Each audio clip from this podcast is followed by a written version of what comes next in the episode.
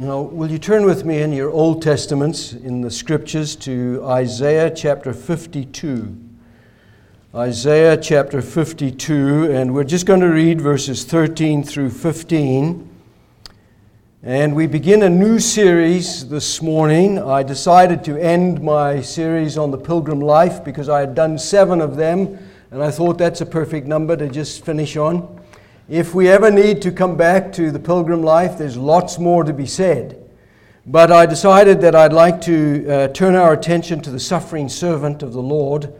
And so that begins in chapter 52, verse 13, and goes all the way through chapter 53, which we read this morning in our responsive reading. Also, I have entitled verses 13 through 15 here in chapter 52, The Startling and sprinkling servant. And you will notice in verse 15 that the word sprinkle is mainly used in the translations. An alternative translation is the word startle. So I've combined the two, the startling and the sprinkling servant. So let's read verse 13 through verse 15, Isaiah 52. Behold, my servant shall act wisely. He shall be high and lifted up and shall be exalted. As many were astonished at you, his appearance was so marred beyond human semblance, and his form beyond that of children of mankind, so shall he sprinkle, startle many nations. And kings shall shut their mouths because of him, for that which has not been told them they see and that which they have not heard, they understand. And may God bless to us the reading of His precious word. Now let's pray together. Our Heavenly Father, we draw near in the quietness of this time to, to contemplate from your word this great prophecy made so long ago by the prophet Isaiah about our Lord Jesus Christ, the suffering servant of the Lord. We pray that as we work our way through this passage today and through the weeks that come, that we might, we might have a fresh appreciation of our Lord Jesus Christ, of his sacrifice, of his death in our place. And so we ask that by your Holy Spirit you would teach us and you would instruct us and help us to understand your word. We thank you for it. And may all the glory and all the praise be received by you, our great God, and by our Savior, our Lord Jesus Christ, in whose name we pray and ask all of these things. Amen. Amen.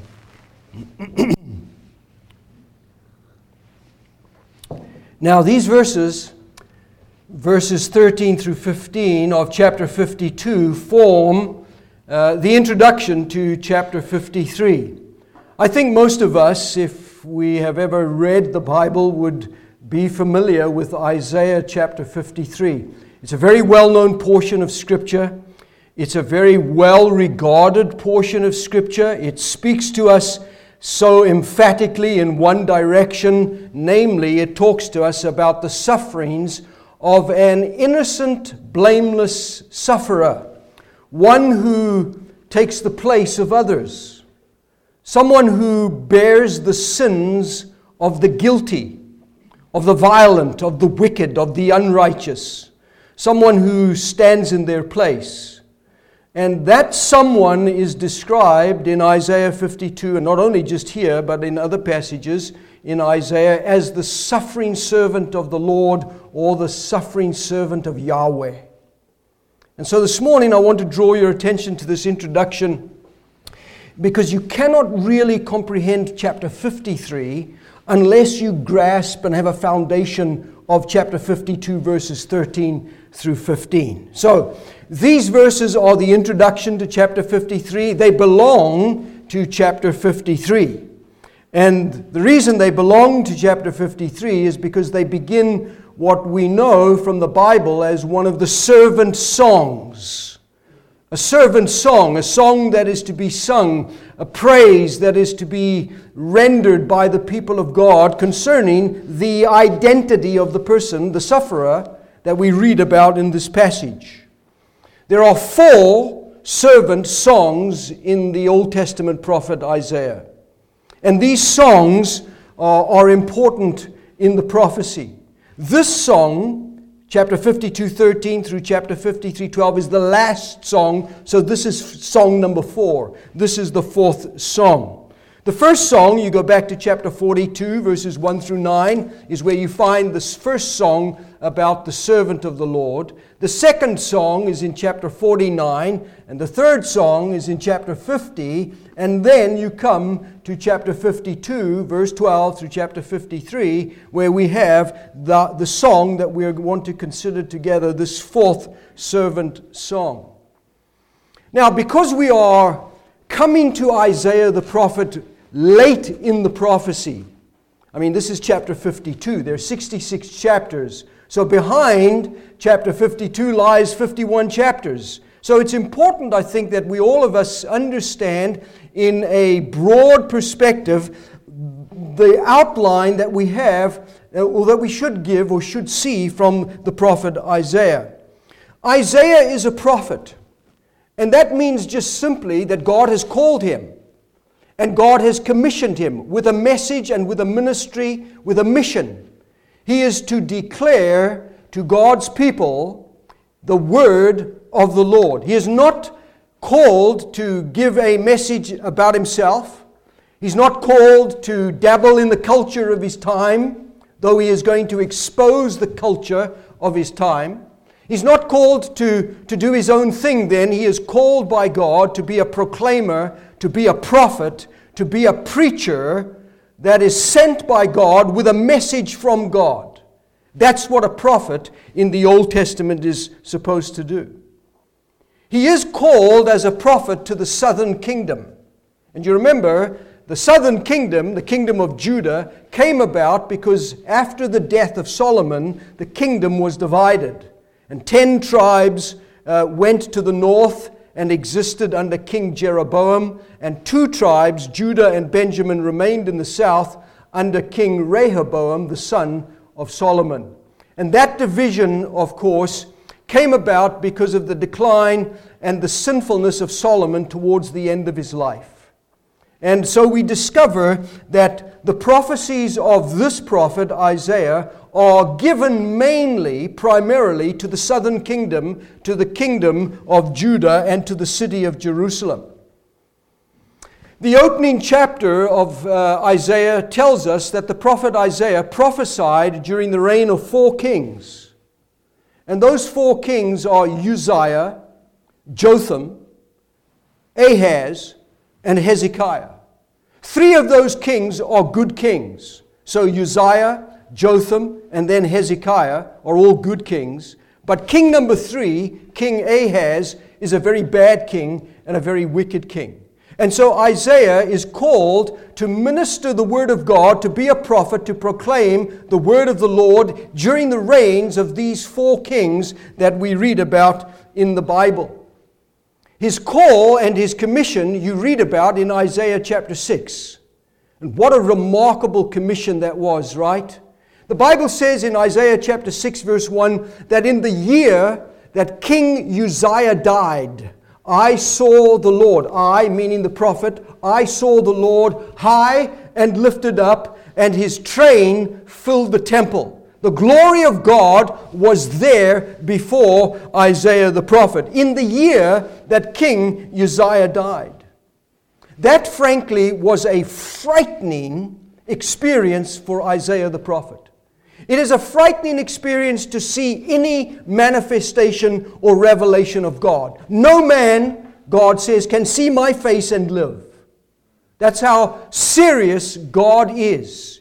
You cannot just boldly come into God's presence by yourself with arrogance and with self confidence. No, men and women, boys and girls, when they approach God, must approach God with a reverence and a holy awe because of who they are approaching. Not the gods that are of this world, but the God of the Bible, the only true and living God. And so, any approach that you and I might make towards God must always be conducted in reverence and in submission. And that, frankly, was the, the, the position of Isaiah the prophet. When he saw the Lord high and lifted up, the angels, the seraphim, were flying to and fro. And they were proclaiming as they flew, Holy, holy, holy is the Lord of hosts. The whole earth is filled with his glory. And Isaiah the prophet records that when they declared the holiness of God, that the very foundations of the temple building shook there was, there was almost this earthquake experience that took place when Isaiah saw the Lord in the year that King Uzziah died, and smoke filled the temple and so on. Well, what's the response of Isaiah the prophet? There can only be one's response to a revelation of God, right? Woe is me. I am undone. For I am a man of unclean lips, and I dwell in the midst of an unclean people. What stands out for Isaiah against this purity, this glory, this beauty of God is the uncleanness of himself and the uncleanness of his people. And isn't that true for all of us? We're reminded that the distance between ourselves and God is because of who we are and what we are like, because we are sinful by nature. And even as Christians, now that we have been born again by the Spirit of God, the great struggle with sin and the power of sin we experience day by day remind us of how far we are from God.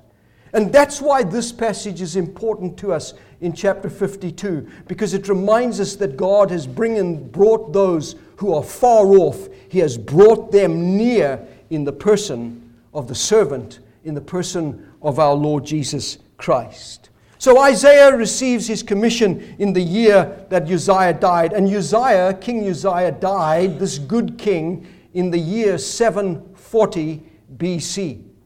His great grandson, or great, yes, great grandson, Hezekiah, will die in the year around 646 BC.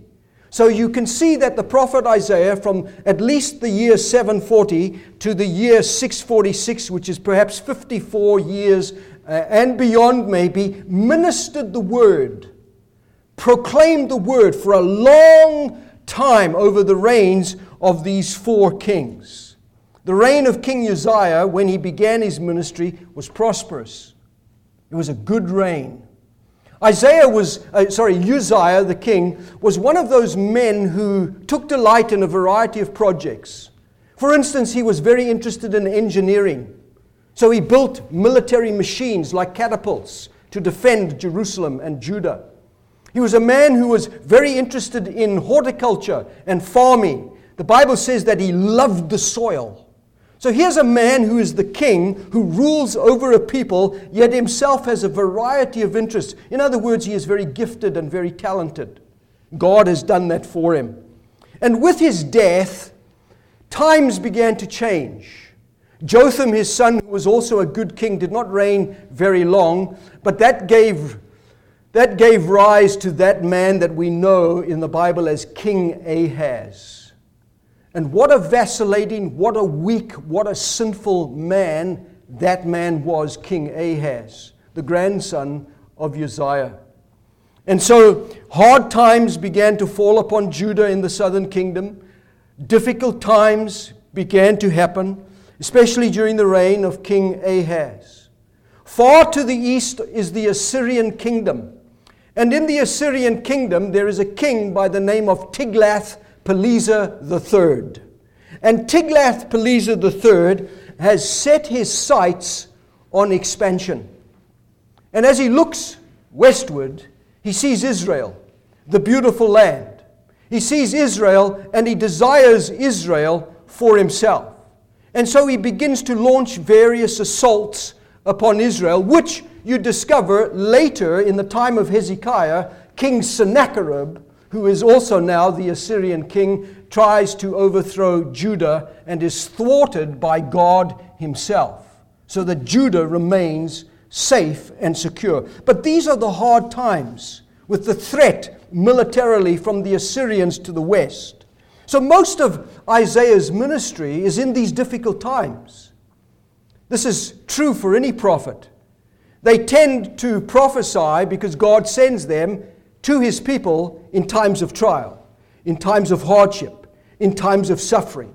And Isaiah finds himself in no different circumstances. He is in increasingly difficult and dark and troubled times. We also discover that this prophet is married. Isaiah is married and he has children. His name is a beautiful name, the name Isaiah. It means the Lord is salvation. And that's very descriptive of the prophecy of Isaiah. It is a book, a prophecy about salvation, about the salvation of God.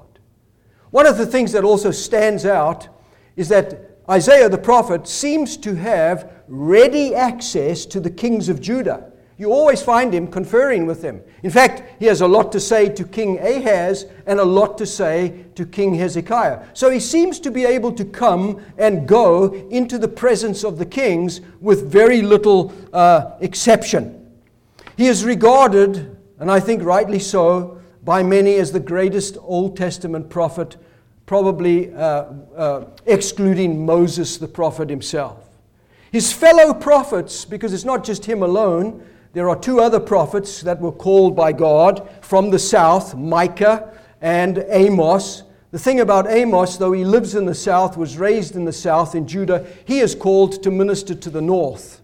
So during the prophet Isaiah's ministry, he has a fellow prophet, the prophet Micah, and in the southern kingdom, and in the northern kingdom is prophet Amos, who is prophesying to the kingdom. All of those three prophets, Isaiah, Micah, and Amos, have one major goal in mind that is to unveil, show, declare the sins of the people to themselves. And what were those sins? Those sins were idolatry, number one, big, huge.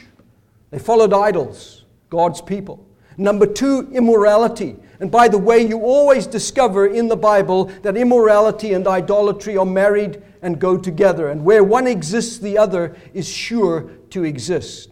And so, this is why God sends the prophet Isaiah to the southern kingdom, to Judah, to expose their proclivities, their inclinations to dabble with what the northern kingdom has already given themselves over to, namely pure, rank idolatry. And Judah is beginning to play with idols and beginning to play with immorality. He is called, Isaiah, the evangelical prophet. Because this is the prophet who gives us so much information about our Lord Jesus Christ. If you want to read about Jesus, you can see Jesus in the Psalms, right? He is in the Messianic Psalms. There are many Messianic Psalms. In fact, I dare say there are more Psalms than we realize that are about our Lord Jesus Christ.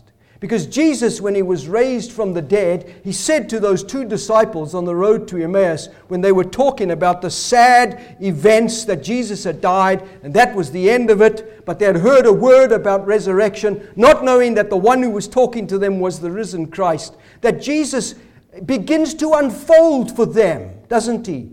In all the prophets and in the Psalms, the things that were written about himself. And so when you read the Psalms and you read Isaiah, you get this great picture of sin and salvation. And that the salvation is only of God and the sin is all of man. And that is something as a Christian, as believers, we have all come to understand that it is our sins that condemn us before God and that it is only God who can save us and who can deliver us. This is the message, broadly speaking, of Isaiah the prophet.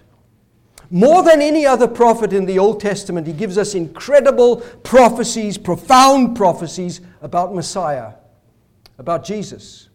For instance, he talks about the birth of Messiah. He talks about the life of Messiah. He talks about the death of Messiah. He talks about the rule of Messiah. He talks about the judgment of Messiah. He covers, he covers the lifespan from the promise of birth to, to final victory by this one individual that the Old Testament refers to as Messiah, that we read about in the New Testament in the Greek name Christ. And Christ means Messiah, the anointed of God, the one who is sent from God to bring about this great deliverance. Incredibly, we read in these verses before us this morning about the exalted Messiah, and immediately, verse 14, the humiliated Messiah. And that causes a response in verse 15 to what we discover the exaltation and the humiliation of uh, Messiah. We have beautiful prophecies, don't we? I mean, think of Isaiah 7:14 at Christmas time. Behold, a virgin shall conceive and bear a son, and shall call his name Emmanuel, which means what? God with us. Or think about Isaiah chapter 9 and verses 6 and 7. For to us a child is born, to us a son is given, and the government shall be upon his shoulder, and his name will be called Wonderful Counselor, the Mighty God, Everlasting Father, the Prince of Peace. Those are magnificent prophecies, aren't they, concerning Jesus and fulfilled, of course, by Jesus. So Isaiah uh, is, has the subject of salvation very much on his heart and on his mind. That's what he thinks about. That's what he preaches. That's what he proclaims. And the reason he does that is for a simple reason salvation can never, ever be achieved or attained by man himself or his power. No matter how smart you are, no matter how intelligent you are, no matter how wise you are, you could never come up with a salvation that required the suffering of an innocent victim for your guilt. You would never do it. In fact, I know you would never do it because you, before you become a Christian, proclaim how good you are. You proclaim how wonderful you are, how exalted man is. When you discover in this passage that this is a passage like the rest of the Bible, especially the New Testament, that reduces us to the level of being unable spiritually to comprehend anything or understand spiritual matters unless God reveals it to us. And He does that sovereignly, doesn't He, by His Spirit. So this subject is, of salvation is very near and dear to Isaiah and to his heart.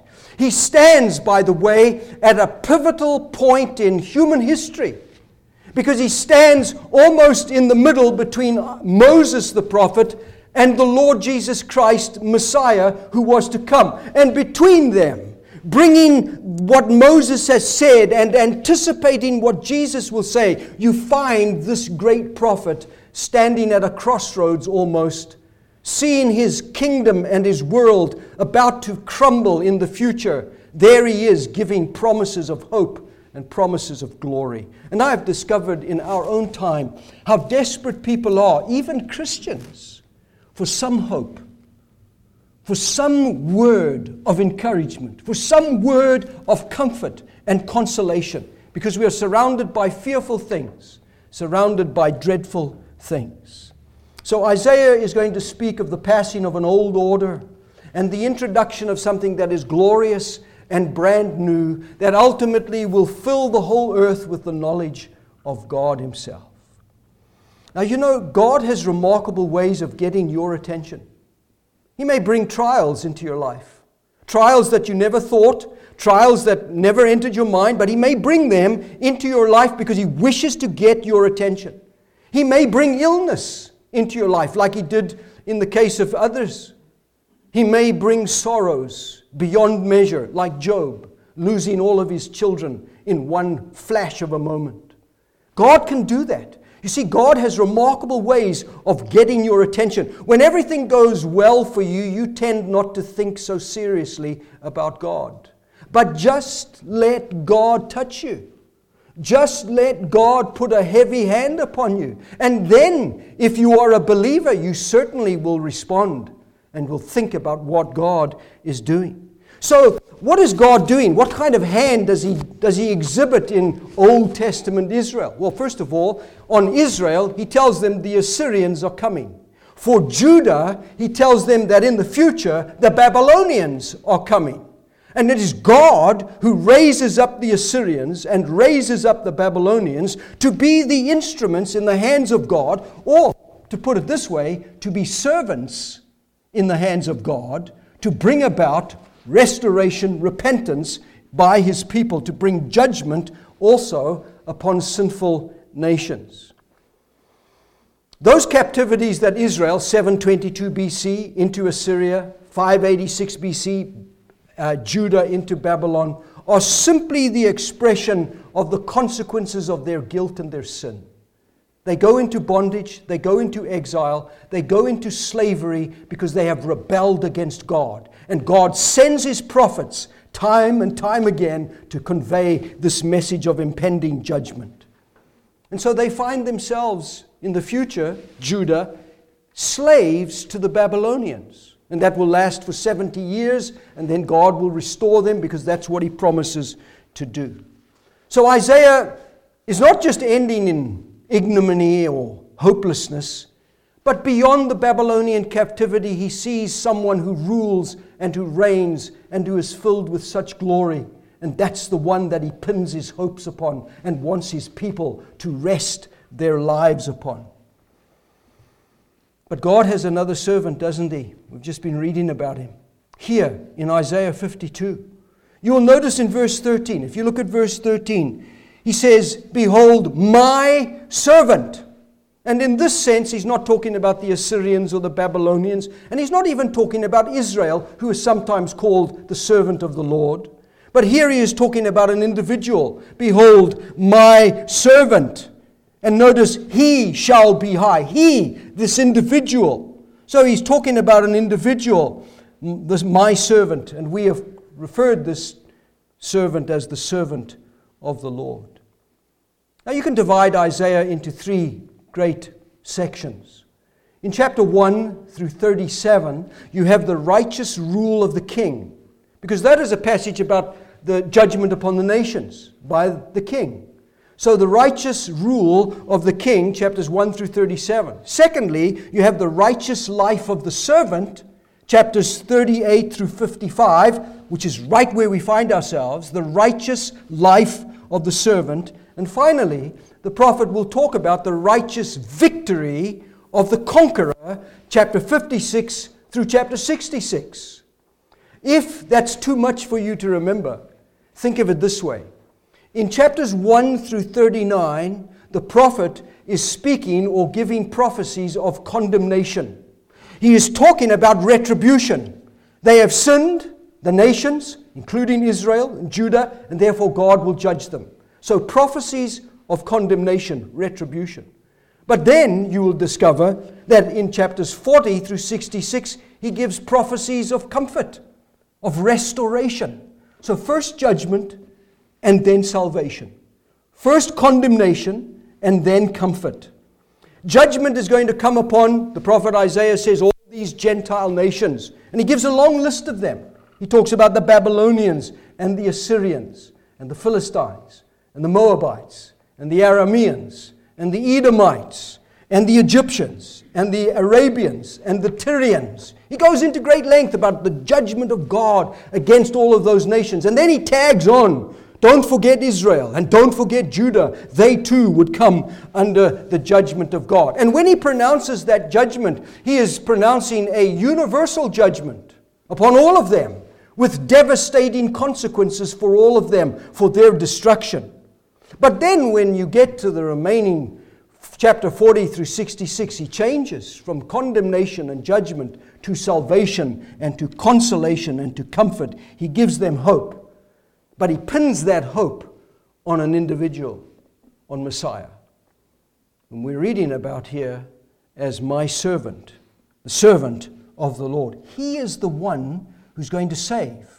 He is the one who's going to bring salvation. Isn't it interesting to you that when Gabriel says to Joseph that Mary's going to have a son, and you shouldn't be afraid to take her as your wife, because that which is conceived in her is of the Holy Spirit. You shall call his name Jesus, Matthew 121. Why? Because he shall save his people from their sins. That's why Jesus came. He came to save his people from their sins. And Isaiah chapter 53 is about Jesus, about Messiah, saving his people from their sins. It really is this great doctrine that we never really hear about anymore about a penal substitutionary sacrifice that is made. And this is what the prophet Isaiah is giving us. Interestingly enough, when you read Romans chapter 11, the Apostle Paul quotes Isaiah chapter 59, and he puts it this way The deliverer will come out of Zion, and he will remove Jacob's transgressions. When he says the deliverer, Isaiah 59 is the passage is about the conqueror, that's what he means. The conqueror who is the servant, who is the king in the prophecies of Isaiah.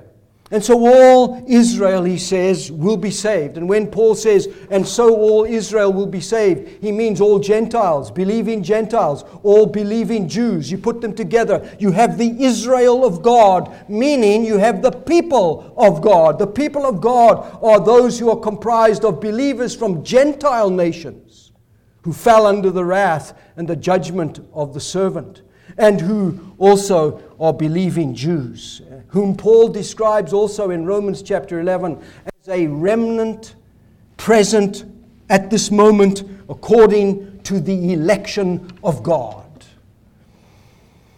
So, these passages in Isaiah are beautiful. I would encourage you to spend time. You know, there are 66 chapters in Isaiah. If you read two chapters a day, you'd be almost finished in a month. So you can tag on at the end the extra few. It's a wonderful book to think about, to read over and over again. And in particular, from verse, sorry, from chapter 42 through chapter 57, you have these servant songs that are incorporated in the prophecies of Messiah to speak of Messiah. For example, Messiah's mission, chapter 49. Messiah's obedience, chapter 50. Messiah's encouragement, chapter 51. Messiah's atonement, chapter 53. Messiah, uh, Messiah's deliverance, 54. Messiah's invitation to come to him, chapter 55. Come to me, buy freely. You don't have to, you don't have to pay anything. Come, come to me, it's free, he says. And then a rebuke if you fail to come in chapter 56. So, Isaiah, as he writes his prophecy from chapter 1 through chapter 6 in this unified prophetic word about Messiah, he unfolds Messiah as the king and as the servant and as the conqueror. Messiah filled with the Spirit of God, Messiah filled with the Word of God. Messiah whose life is absolutely blameless and perfectly righteous. That's at the heart, by the way, of who the servant is. He's innocent. He's blameless. He's righteous. He's holy. He's holy. So just as his life is that, so too is his reign and his rule. So if you notice, for example, in chapter 53, look at verse 11. Chapter 53, verse 11. Out of, his, out of the anguish of his soul, he, he shall see and be satisfied.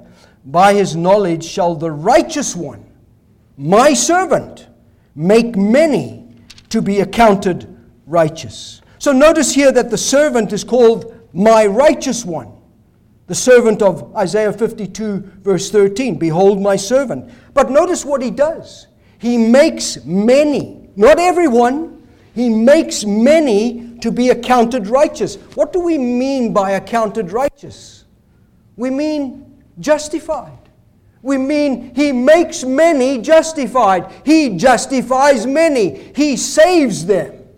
He makes them right with God. And this is an interesting word, isn't it? Because you don't make yourself right with God. You're unable to.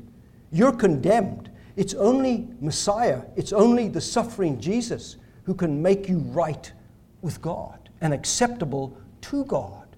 That's what it means in that verse 11 My righteous one, the servant, will make many to be accounted righteous. And so, at the heart of this fourth servant song is the suffering of the servant. Now, I want to ask a question because it's important, I think. Since Isaiah has unfolded chapters 1 through 37, Messiah as the king, how can this Messiah be the servant of the Lord how can the servant of the Lord be Messiah who is actually also said to be the king? Not only that, but how can the king or Messiah suffer in such a way? How is it possible? And this suffering, by the way, is hinted at in the second song in chapter 49. And the third song, song in chapter 50 says this I gave my back to the strikers, and my cheeks to those who pull out the beard.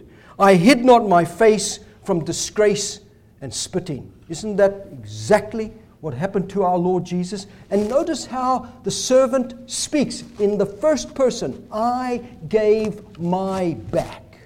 I gave my beard to be pulled out. I gave my face to be spat upon and to be brought into disgrace. I gave myself, the servant says. So we already see the humiliation of the servant is in the servant songs. But when you come to Isaiah 52 and look at verse 13, the prophet doesn't begin with humiliation, he begins with exaltation. And so notice verse 13 Behold, my servant shall act wisely, he shall be high and lifted up, and shall be exalted. So if, if in verse 13 you have the exaltation of the servant, then notice how he plunges from those three verbs that position Messiah so high, so exalted, to so low in verse 14. As many were astonished at you, his appearance so marred beyond human semblance, his form beyond that of the children of mankind. What a change, right? Usually, the Bible begins like in Philippians chapter 2, the Apostle Paul describes the humiliation of Jesus and then the exaltation. And the exaltation of Jesus is dependent upon the humiliation of Jesus. Unless Jesus go to the cross, there will be no crown of glory. So he goes to the cross and he gains the crown. And so too, unless there is the thorns placed on his brow, there will be no throne.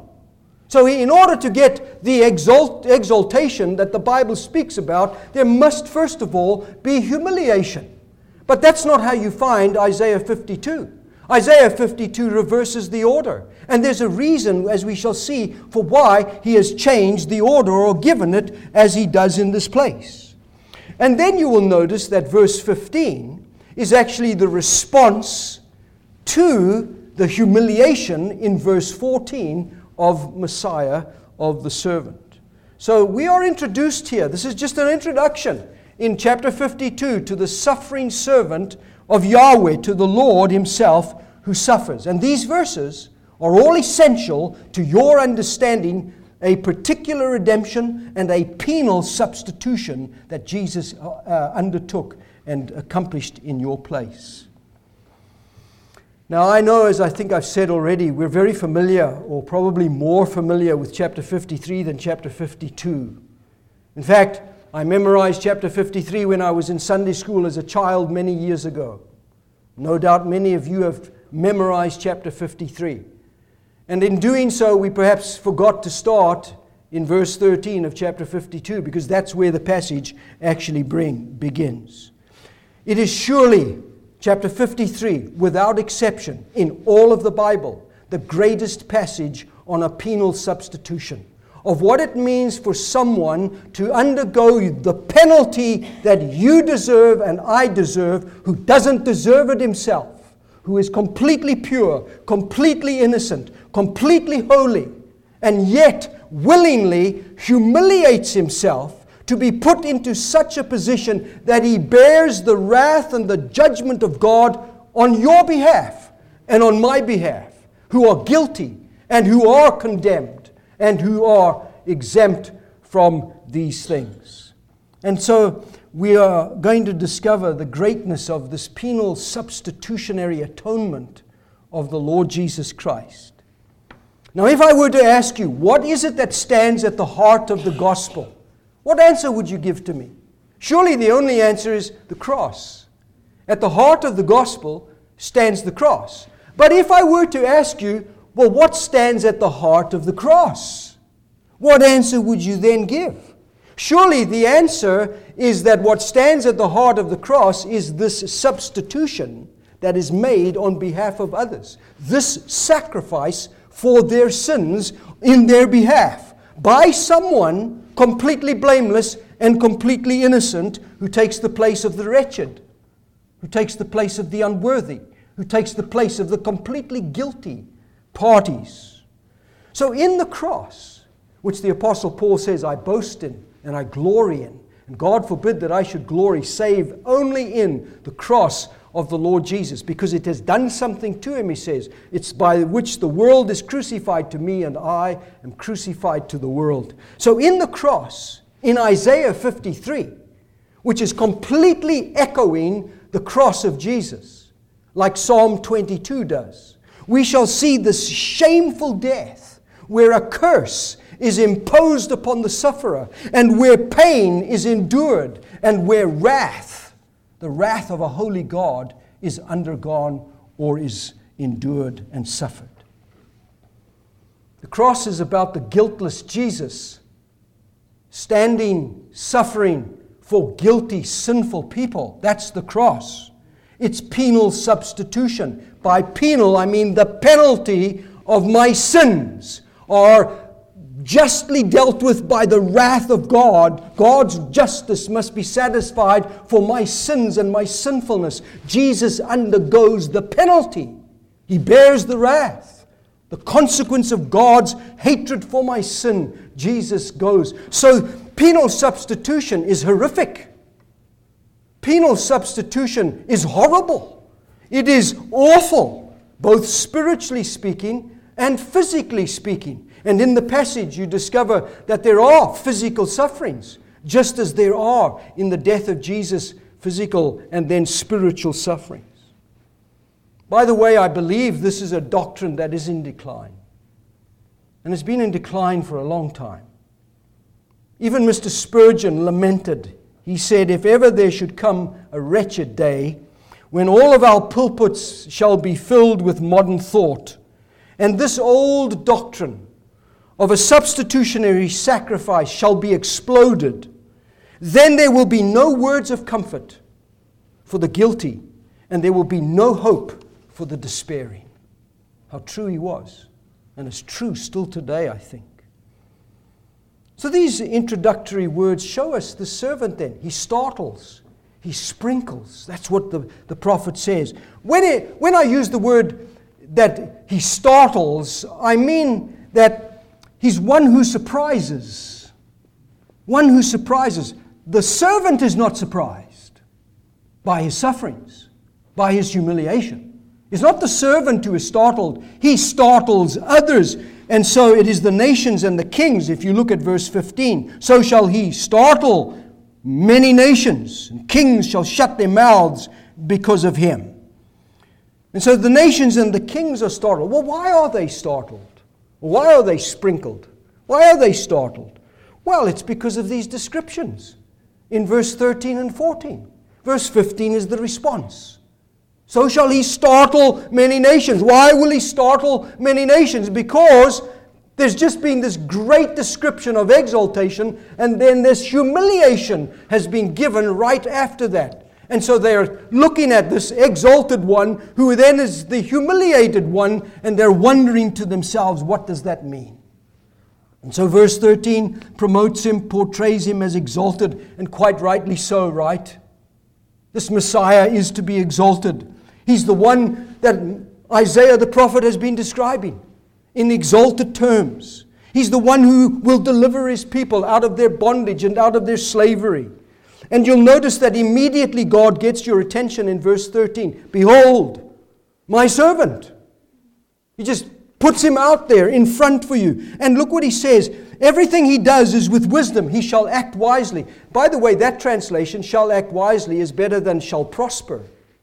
He shall act wisely. In other words, he's going to use the best means to achieve the glorious end that he's aiming at your salvation. The best means. There's the only means. The only means is a penal death, a substitution, a sacrifice in your place. That's the only means. And it is God Himself who introduces the servant. Behold, my servant. So God says, Here He is. Here is the one who brings salvation. So it's God who proclaims, and it's God who promises the servant's exaltation, which reminds you, as I've said, of Philippians 2, verses 9 through 11. He has been highly exalted because he humbled himself, became obedient unto death, even the death of the cross. Notice these three verbs in verse 13 He shall be high, he shall be lifted up, he shall be exalted.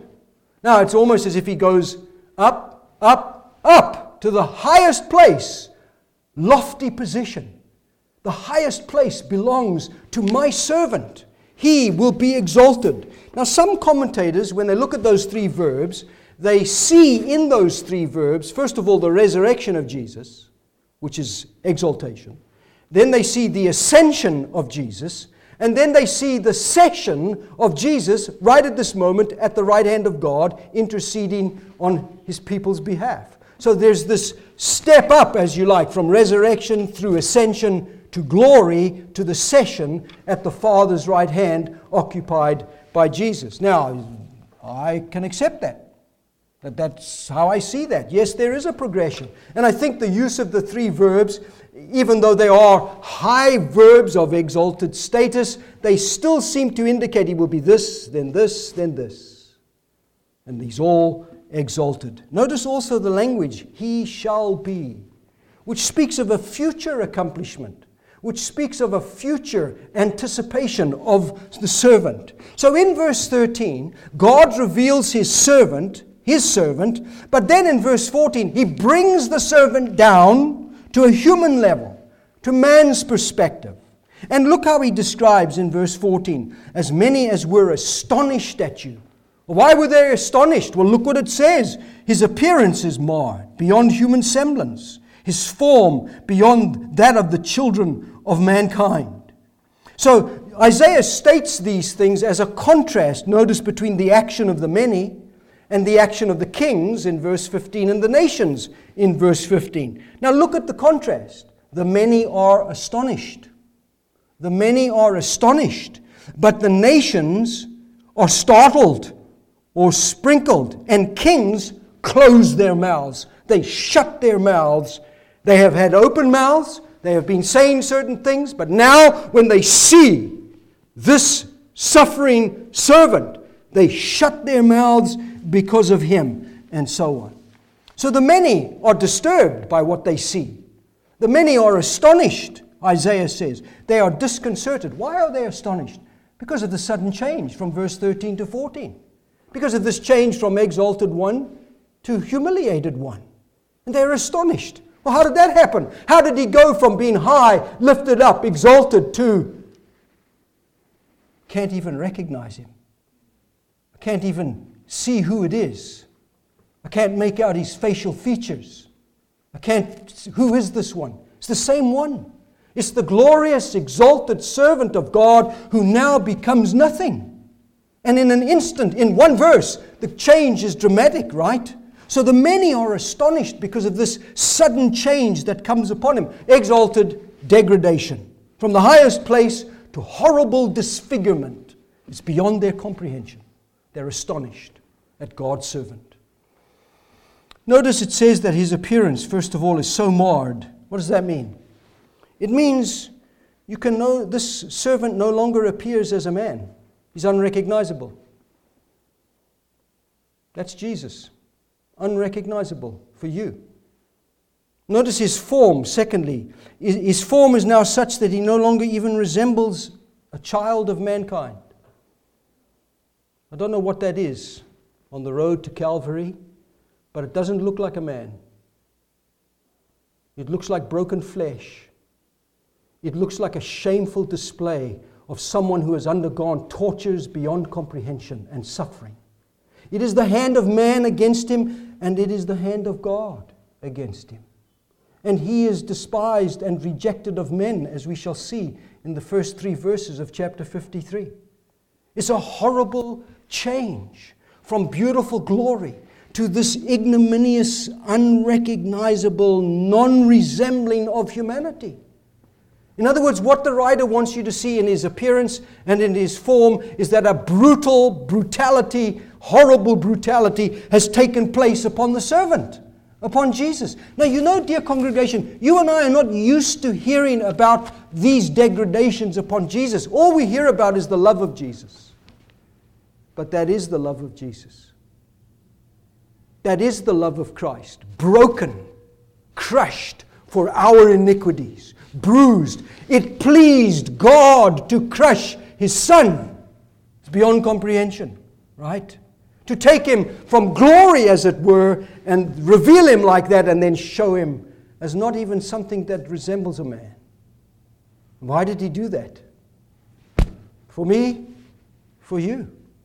Substitution. Substitution.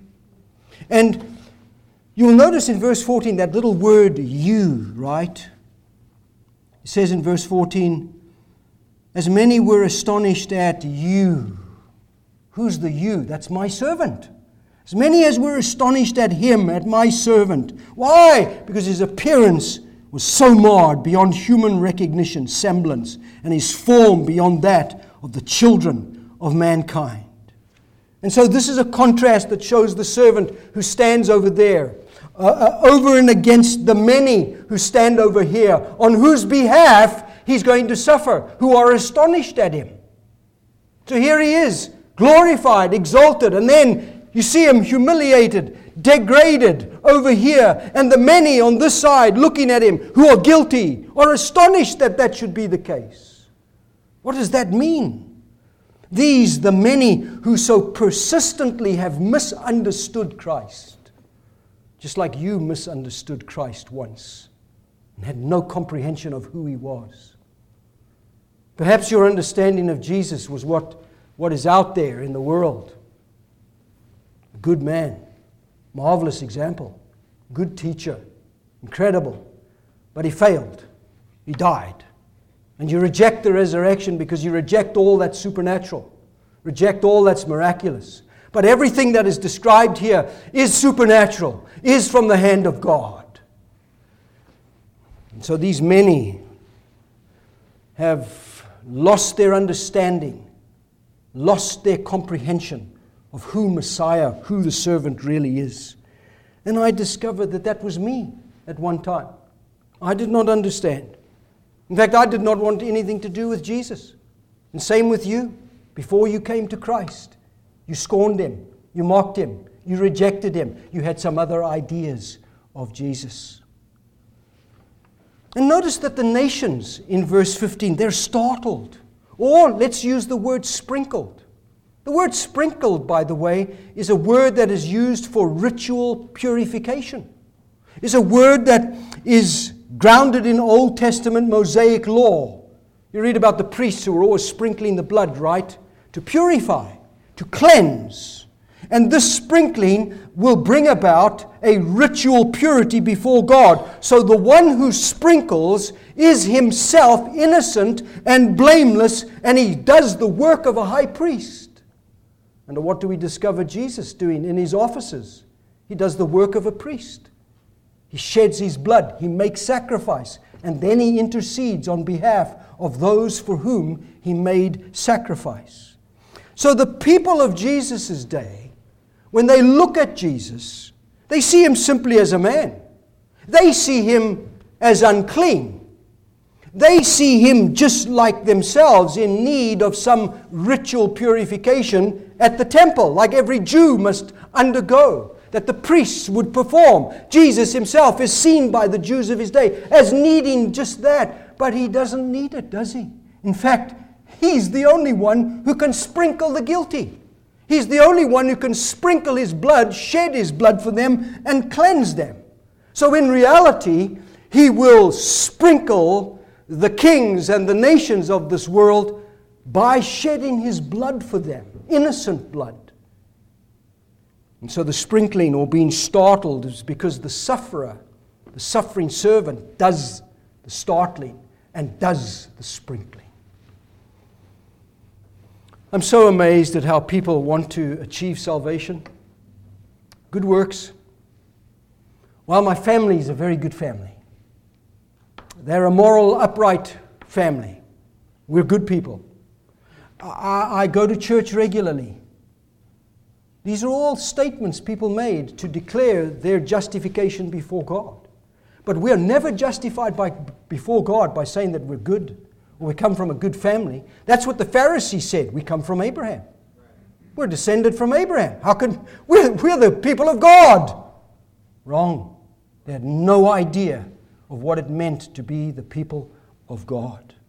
And so this sprinkling, this being startled, comes by this one who alone can underdo the work. And notice what kings respond. Their response is they stand in silent awe and stand in silent horror. They shut their mouth. Isaiah says, Why do they shut their mouth? They shut their mouths because of the utter novelty of how anyone can be saved. This is how you get saved. This is how a person is born again through the humiliation of Jesus Christ. This is how Jesus saves sinners through his sacrifice, through his death, through his sufferings. And these kings, with their might and their power, they achieve success by their might and their power. How can anyone be saved by? You can't even tell if he's a man. How can he save us? This novelty that salvation comes through that suffering or that humiliation, they shut their mouths, nothing to say, because it's beyond them. It's only the sufferings of Isaiah 53 by the suffering servant that are accepted by God on your behalf and on my behalf. You see, dear congregation, in Isaiah 53, the gospel is being unveiled. It's being unveiled. You remember how Paul talked about the gospel is veiled when the Jew reads Moses. But Paul says when you come to Christ, the veil is taken away. So now, no longer is the gospel veiled to us, but it is unveiled, and frankly, it is unleashed upon us through the preaching of the word and through the witness of believers. So I'm going to close now because this is just an introduction. Here are two beautiful thoughts to think about, right? Number one, the servant came to startle me. The servant came to startle me. Number two, the servant came to sprinkle me. What do I mean by that? The servant came to startle me, he came to convert me, he came to save me. What do I mean by he came to sprinkle me? He came to cleanse me. Conversion, cleansing, salvation, forgiveness of sins. Without the shedding of blood, there is no forgiveness of sins, the Bible teaches us. So Jesus came to convert me, Jesus came to cleanse me. I cannot convert myself, I cannot cleanse myself. And if you think, well, perhaps I'll improve my life, I'll do some good works and God will accept me. No, conversion is at the hands of the suffering Messiah and only at the hands of Jesus. He converts, He saves, He cleanses, He purifies. You'll notice at the end of verse 15 how Isaiah puts it. He says, That which has not been told, and I like this now, for myself, I now see. That which I had never heard, I now see it. And that which had not been heard, I now understand. How did that happen? How does it come that I see, and how does it happen that I understand? That's grace. That's the work of God in saving sinners. He opens their eyes to see, He opens their minds and their hearts to understand. Once I was in the dark, in darkness and death. Now I'm in the light, and I see life, the life of Christ. Christ has been made unto us the wisdom and the power of God and in the preaching of the cross and in the message of the cross, which is foolishness to those who are perishing, but to us who are being saved. An ongoing work of God in saving me, converting me to bring Himself to me, to cleanse me. Begun in justification, continuing in sanctification. It's the sovereign work of a gracious God. I now see it. I now understand it. That's grace. I see then Jesus humiliated for me, and I see Jesus exalted for me, right? That's the gospel. Began at the cross, and Isaiah prophesied that it was going to happen. And as we shall see as we go through 53, that's exactly what happened for us.